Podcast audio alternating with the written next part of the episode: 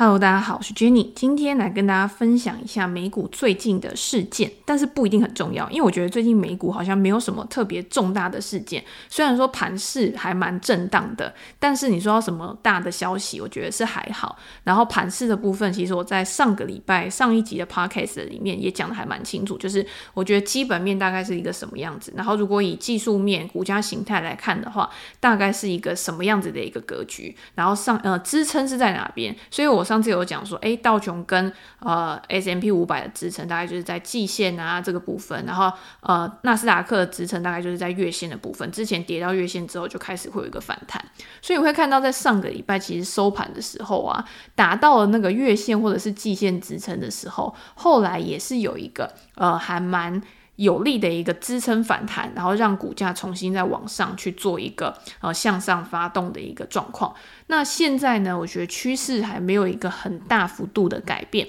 那我有接到一些读者的私讯，譬如说，诶，我上个礼拜讲了 NVIDIA 这家公司，然后我对它的一个长期的展望是怎么样的一个看法，然后它在 NVIDIA 财报出来之后，因为有先做一个拉回的动作，然后才去往上攻嘛，然后上礼拜五的时候，其实它的表现也还蛮好的，就是呃，真的就是顺应它财报出来表现很 OK 的一个状况，然后股价呢也会做一个相应的一个反应。然后在上个礼拜，NVIDIA 整个礼拜是上涨了三个 percent，是呃相当强势于大盘的一个表现的状况。因为上个礼拜道琼或 S M P 其实还是一个下跌的状况，是比较明显的。那在下个礼拜呢，有没有可能因为呃反弹的力道，然后再加上资金可能又重新呃对这个市场往上的一个预期又加重，然后再带动指数重新向上？这个大家就可以再去做一个观察。可是我也有接到另外一个读者，他跟我讲说，他觉得现在的这个盘势很像在一个高档震荡，然后好像要进入熊市的一个感觉。是不是应该要把手上的股票先停损卖出？虽然他本来的预期是放长期，但是他希望还是可以避开熊市的一个下跌。那我们刚刚听完这一段话之后，其实大家也可以自己想想看，你今天在做一个你的投资组合的一个配置，然后你在持股的这个周期的时候，你是不是也会有这种矛盾的心情？其实这个东西呢，是每一个投资人在心里面都会一直不断的去呃问自己，然后给自己一个回答，或者是找到一些证据去佐证自己的看法的一个过程，然后在这个你收集资讯或者是询问别人、跟别人讨论的一个过程当中，有可能就会去影响你未来的一个决策。那我自己是怎么样看待这样的一个状况？第一个就是我们刚刚有讲到嘛，这个读者他就有说，诶，现在看起来好像是要进入到一个熊市的感觉。那好像要进入到熊市的感觉，就是我现在觉得我从二零二零年之后。开始做一个 V 型反转，这个 V 型反转呢，到了二零二一年的时候，可能已经开始要陷入一个趋缓的一个状况，甚至在未来呢，联准会它有可能去释放一个紧缩的消息之后，股市呢就会有一个很大幅度的回档，甚至因为这个紧缩或者是未来的升息而造成呃经济开始又陷入到另外一个衰退的一个周期。那大家觉得这个状况有没有可能这么快的一个发生？我这两天在讲座的时候跟大家去做分享，其实我也有分享到一个市场周期的一个概念。其实像我们前几集有讲到这个呃进场的讯号这一本书，它其实也是用市场周期，然后利用现在很透明公开的一些经济数据，去告诉你说现在的市场到底未来会有一个什么样的改变。那我觉得大家可以再回去听这个进场的讯号这一本书的说书，我觉得对于你对于目前的一个呃经济的一个状况会有一个更好的认知。那我自己会觉得说，现在这个景气呢，大概就是走到一个复苏期，再进入到扩张期的一个阶段，就是说你要看到去年这种 V 转之后。大涨爆棚的一个情况，确实是比较困难。现在你如果进入一个扩张期，也有可能是书里面讲这个成长期的部分。它虽然说它的爆发力没有像复苏期那么好，可是这个经济呢，还是在一个稳健向上的一个趋势当中，并没有因为就是呃市场过去这一段的激情，然后就马上导致这个反转的一个现象发生。而且我们在之前的这个经济数据在解读的时候，譬如说假设像零售销售啊，或者是 CPI，你会看到它是有一个板块的一个转移现象，并不是说哦，我全部都开始陷入到一个衰退的一个状况，而是在过去假设，诶，我今天在零售销售的时候，我可能过去是以商品为主，因为我没有办法外出，我没有办法呃出去做一个外食啊，或者是旅游啊，或者是游轮啊，然后游乐园啊这种消费，所以这一段时间呢，都是靠商品在支撑这个。零售销售的一个发展，但是现在呢，情况已经不一样了。现在美国它的一个疫苗的施打普及率已经渐渐的已经提高了嘛，然后呃，虽然说现在 Delta 病毒的一个状况还是有一些疑虑，然后让某些人又开始转趋于保守了，但是很多的店家，譬如说像什么游乐园啊，像迪士尼最新公布的财报里面，它游乐园的收入就有一个显著的提升嘛，像餐厅也开始你会看到它的一个顾客回流的一个状况，然后它餐厅用餐率，然后那个座位的一个呃汰换率其实也有提高。那另外就是上个礼拜，其实像梅西百货啊、科尔百货这些公司，他们在公布财报之后，你去看他们的电话会议里面，电话会议里面呢，像呃，我举梅西百货的例子好了，这个管理层就有说，他有看到这个顾客在第二季的时候回流的状况其实是非常好的，然后到了这个第三季，也就是现在这个营运的这个季度，他们看到这个增长呢，还是一直在持续的，也就是说，人们越来越愿意到这个实体店里面去做消费。因为呢，他之前可能只能网购，那这个在对照到我们之前去讲零售销售，在电子商务的部分是衰退的，可是在，呃非电子销售、非线上销售的这个呃营运，就是这个消费呢，其实是维稳然后向上的。这个经济数据跟财报出来这个表现呢，其实是还蛮一致的，所以。你今天经济的动能，它不是说完全的停滞，它只是这个板块的一个转移的一个状况而已，也不会造成我觉得一个熊市这么快的一个来临。那我们前面都是以基本面再去做一个考量嘛。那我们如果今天以技术面、以股价形态，就是看大盘的一个状况的话，其实它只要现在还是可以守在这个位置上，它还是呃维持一个均线正斜率，然后还是在一个上升趋势的一个轨道上的话，我也不会这么快去改变我自己对于一个大盘的一个看法。因为你现在如果你预测未来熊市即将要来临，然后你开始把手上的持股全部都卖掉，那如果今天，呃，这个行情还是持续的在继续走，它没有做一个趋势反转、一个确认的状况的话，那你今天把手上的股票卖掉，其实你就是少赚了后面这一段的获利。那我之前其实也有一直跟大家提到，就是说，你今天在做投资的时候啊，最好不要去呃猜头摸底，也就是说，你不要去预测高点，也不要去预测低点，你最好是在高点的时候，因为你已经注意到现在是高点，但是你确认反转的时候，你再去卖掉，或者是去减码你手上的持股，那这样子其实你只是少赚而已，可是你并不会呃赚不到你本来应该有的获利。那很多人他会是想说，哦，我就是要在高点的时候去预测那个高点，在高点把手上的股票卖掉，你不愿意去牺牲一点点的获利，而换取一个更有几率向上的空间。那这个对我来说，其实在投资上面，我会尽量去避免这样的一个情况。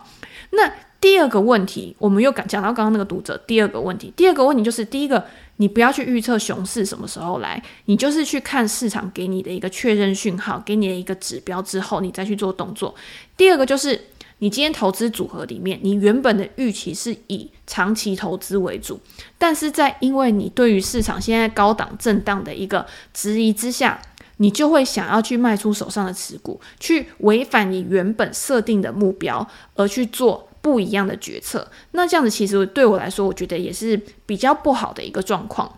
因为长期投资的目标就是在你呃很有耐心，然后定期定额，甚至是你买低买在一个合理的价格之后，希望一家公司，假设你是投资个股，希望这家公司未来呢可以持续很好的去营运，持续的带来稳定的现金流，持续的让这个估值提升，然后去赚取你的获利。这个东西，这个假设跟这个参数呢，在你一开始要投入到这一家公司上面，甚至是指数上面的时候，你就应该先去做好一个呃设定。所以今天出场的时候，如果你呃反而是违反了你原本的原则的话，那这样子你的那个预期报酬率，其实你在一开始的时候设定是错误的。那你出场的时候，一定是赚不到你预设的报酬率的。所以我觉得今天每一个人他在投资的时候，你一定要先知道你的目标是什么。这个我们之前讲过很多次。你今天如果是以长期投资为目标，那你就是把这个笔钱好好的做一个长期投资的一个评估跟配置。那如果今天你也想要做短期的操作的话，你可以把部分长期的一些资金配置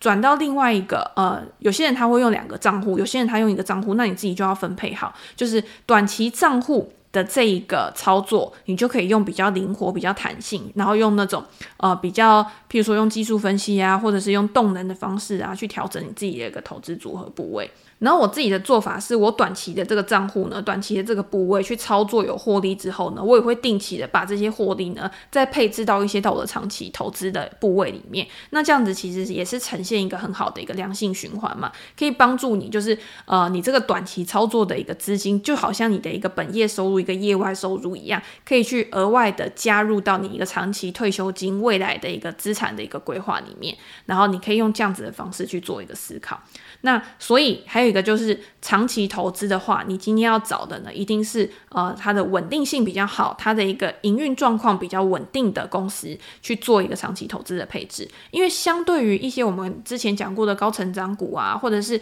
一些波动比较大的股票，投机性质比较高的股票，甚至是一些呃景气循环股，它可能会有一个比较大幅度的波动。那这些呢，可能就比较不适合去做一个长期配置，它可能就比较适合去做一个短期比较。波段的一个配置，那在你在分配这个权重，或者是你在分配你哪一个账户要做哪一些商品的时候，这个也是需要考量的一个因素，就是依据你的目标去挑选合适的资产，依据这些合适的资产去给予它一个合理的呃预期报酬，然后这样子呢，你在做一个操作的时候呢，你也会比较进出有序，然后比较有一个依据，然后去做出一个更好的判断。所以这个就是我对于这个问题的一个解答。所以今天有读者问我说：“诶，如果我今天想要做一个长期投资的话，我会选择美股的哪一些公司？”那我那时候呢就想，其实三档。真的是还蛮难选的，因为其实你的选择很多，因为美股真的有很多很好的公司，都是很值得去做长期持有的。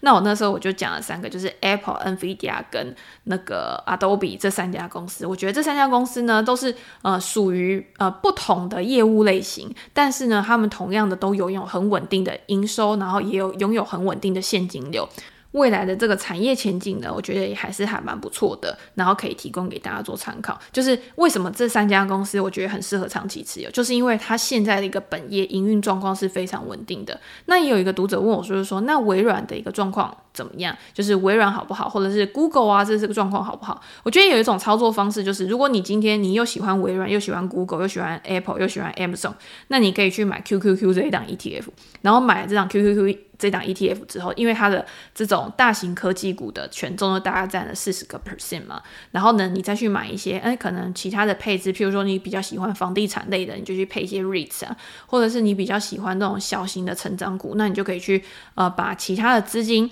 去配置在这些小型成长股上面，然后去做一些比较呃波动比较大、风险比较大的投资，那。呃，QQQ 这一块呢，你的占比就可以拉得高一点。那这样子，你等于就是持有了很多这种呃全职，然后呃稳定的一些领导型的公司。我觉得这样子也是一种不错的策略。那我们也可以提一下，为什么微软这几天呢又突然有一个很比较显著的一个。股价上涨，然后又创新高，然后又表现得非常强势。你看，像微软在上个礼拜五的时候，我记得好像是上涨二点多个 percent 吧，然后又再创了新高。可是微软的二点多个 percent 呢，其实对于大盘来说呢，是非常的有帮助，非常补的。因为微软的一个市值很大嘛，所以它上涨了二点六 percent，然后美股突破了三百多块。其实对于大盘的一个整体的一个支撑是非常有帮助的。那为什么微软会突然有一个这么大的上涨？然后大家去看新闻啊，或者是去看一些报道，你就会发现，原来微软就是把它商用的这个 Office 的一个价格，在未来会需要做一个调整。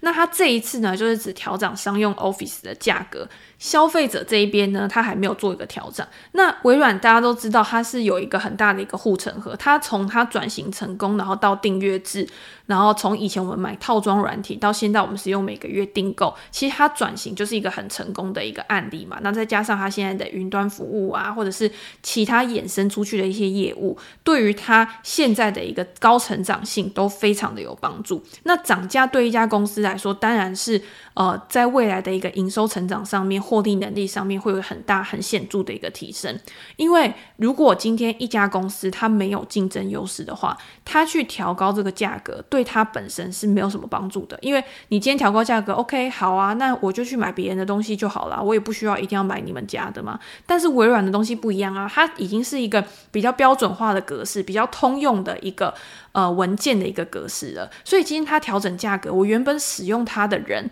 我今天转换成本很高，我没有办法去用其他家的软体的时候，我就只能乖乖的去付钱给微软。所以微软在就算它的客户完全不增加的一个情况之下，它只要可以保有它原有的一个客户，它就可以创造它营收的成长。那这也是他在调涨这个新闻出来了之后，很多家的一个分析机构，很多家的分析师。都去调高微软的一个目标价，就会认为说，诶，微软这一次的涨价对于它未来的一个获利能力，对于它未来的股价一定会有非常显著的一个帮助。那目前呢，微软有超过三亿个 Office 的三六五的商业客户，然后 Teams 的月活跃用户也超过二点五亿，等于说它现在其实是一个还蛮庞大的一个生态系。然后它透过呃这些。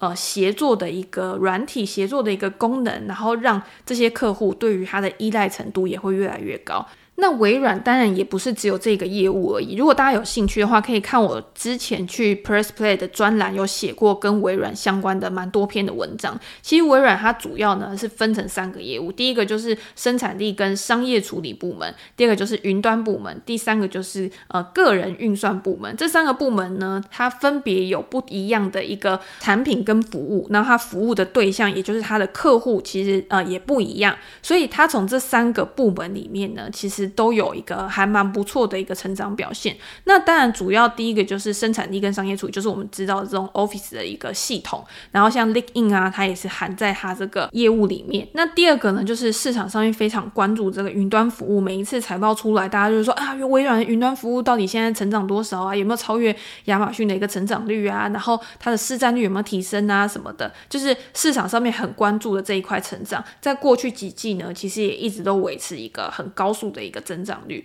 然后最后呢，就是这个个人运算，包括像什么呃游戏部门啊、Xbox 啊这些，这些也都含在里面。所以你去看微软的财报的时候啊，其实你就看各个部门它的一个成长的一个状况。那这一次呢，如果今天涨价的话，会挹注的当然就是它的那个呃生产力的这个部门，就是它 Office 的这个部门嘛。然后除了这个 LinkedIn 的广告啊，在上一季其实有一个显著的成长之外，它这一次如果又可以呃涨价成功，然后为他的客户呢带来更多的一个附加价值，这个就是他涨价的一个理由嘛。就是客户呢真的不能没有我，因为我给他很多的一个附加价值，所以今天即便我涨价呢，他还是得乖乖付钱，就是这个意思。所以也是因为这样子，市场才会对于这一次的这个消息呢有一个这么乐观的一个看法。所以那我自己怎么看微软这张股票？我绝对不会告诉你，就是微软现在是处于一个很便宜的价格。我觉得不管是从基本面上来看，或者是从技术形态上面来看，我觉得微软现在呢都是处于一个比较呃比较高档的一个状态。那因为我们之前有讲过，像你这种大型股啊，最好的方式就是在年线去买。如果它今天有机会去跌到年线附近的话，其实就是一个很好的买入机会。那你说过去一年微软有没有跌到年线附近？当然也是有这个机会，但是你有没有去观察到，有没有去？去抓住到这个机会就很重要。那如果今天你已经错过了这个机会的话，那它现在还在一个上升趋势的一个轨道上面嘛？那我觉得你今天它如果偏离均线太远的话，那一定不是一个很好的一个买入时机。所以，就算你今天不是在点线附近买，你今天用技术形态去看这家公司的股价，你也应该是拉回到一个比较长期的均线的时候，再去做一个购买的一个动作，分批布局的动作，我觉得会是一个比较好的状况。那以基本面来看，你要怎么样去看微软这一家公司？其实，在今天讲座的部分的时候。也有聊到，就是说，哎，你要怎么样去对这种大型股啊，或者是稳健成长股去做一个估值？因为对我来说，这种大型股，譬如说微软啊、Apple 啊、Amazon 啊。或者是甚至像 Tesla 这家公司，我都不会把它再认成是高速成长股，因为高速成长股它之所以可以高速，一定是因为它的一个呃企业的一个发展周期是处于一个比较早期的阶段的，它可能是处在一个利基市场啊，它还有一个很好的一个成长动能，可能。呃。就像我之前讲的嘛，你今天要从五十分到一百分，其实你的进步空间是很大的。但是如果你今天已经到八十分、九十分，想要再到一百分的时候，其实你那个进步空间就是比较小的。所以对我来说呢，像这种比较大型的股票，它都没有办法成为一个很好的一个高速成长股的一个选择。那既然不行的话，那我们当然就是用比较稳健的方式，或者是呃盈余可持续性，然后可预测性比较高的一种方法。去看说它的一个合理股价到底在哪边？那这种公司呢，因为虽然说它现在就是有很多新的一个成长动能，可以去挹注它未来的营收，但是呢，呃，我们还是可以从过去的一个营运记录。然后或者是它的一个成长率，平均成长率，然后去看说，诶，如果我以过去的一个成长率，因为我用过去的成长率，如果它未来它的成长率真的可以高于就是它过去的成长率的话，那我也不会买贵啊，对不对？所以我用过去的一个平均成长率，然后我如果对于这家公司稍微再乐观一点的话，我可能成长率稍微再提高一点点，然后去计算出一个合理的估值。我觉得你可以用，比如说类似像现金流量折现啊这种方式去估一个比较合理的价格，然后去找到一个比较合理的买一点。那我今天有讲到，就是说，就像巴菲特讲的，你不需要看到一个人站上体重机，你至少就可以知道说这个人到底是超胖还是超瘦。那如果今天是介于超胖跟超瘦之间，是处于一个浓鲜合度的一个状况的话，那有可能你在这个空间里面，你就可以去做一个分批的布局，这样子也是很 OK 的。所以对我来说，我我不会觉得微软是一家很便宜的公司，但是它未来的成长性一定是有的，尤其是像现在这种呃市场环境、产业生态里面，你这种有平台的公司、有数据的公司，然后有钱的公司、资本非常雄厚的公司，它相对于一些比较比比较小型的公司，它真的就是有一个规模优势，你没有办法去呃对抗这种这么大规模，然后有这么大的一个扩展能力的一个呃竞争优势，这个其实是很难的。这个也是我们之前有介绍那本书，就是《疫后大未来》嘛。然后《疫后大未来》里面就有问我们说，诶。你觉得在疫情之后，这些科技巨头跟一般公司的一个中间的差距，就很像我们在讲贫富差距，最有钱的人跟贫穷的人，他们的之间的贫富差距有变小吗？这些大公司跟一些小型公司，他们之间的落差有变小吗？其实是没有的，其实反而是越来越大，因为他们有的是钱。他们就算在这种逆境的时候，他们也可以维持他们一个正常的营运。然后他们多余的这些资本，你看，如果大家有去看的话，你会知道像什么 Apple 啊、Amazon 啊、Facebook 啊，他们手上的现金，Google，他们手上的现金是非常非常多的。就像大家都在讲说，巴菲特手上很多现金啊，都没有拿去花。这些公司，他其实手上也有非常多的现金，可以去让他们做个利用。所以他们在这些呃小公司没有办法去伸展，因为疫情的关系，他们要反而变得。更保守的一个情况之下，让他们有机会可以用一个好的价钱，或者是有更多的机会可以去买到他们想要去补足他们原本业务不足的一块。那你会看到过去一年，其实有很多公司就开始进行并购，像 NVIDIA。他其实也去想要去并购 ARM 嘛，对不对？或者是 AMD 在过去一年有并购，或者是很多的公司在过去一年，只要他手上有钱的，他都会想要去在这个时机点呢，可以去去扩张他自己的一个能力圈，去巩固他的一个竞争优势。这个就是一个商业策略的一个考量。那当然，这些科技巨头，他现在可能就算手上有很多现金，他也没有办法做一个呃非常积极的一个运用，是因为。美国拜登的政府现在开始对这些科技巨头可能会有一个更呃严格的一个监管，然后不要让他们有这么多呃可以去无限扩张的一个空间。像他们开始又对 Facebook 有一个反垄断的一个诉讼，又开始要去做一个呃进行了嘛。所以这个东西呢，未来会怎么发展呢？其实我们是没有办法去预测，但是我会觉得呃这个监管的部分呢，对于这些科技巨头的影响。我自己会觉得不是很大啦，因为这种东西已经变大到不能倒。尤其是如果啊，我这边可以再推荐大家一本书，就是呃那个八旗出版社有出版一本叫做《AI 未来赛局》。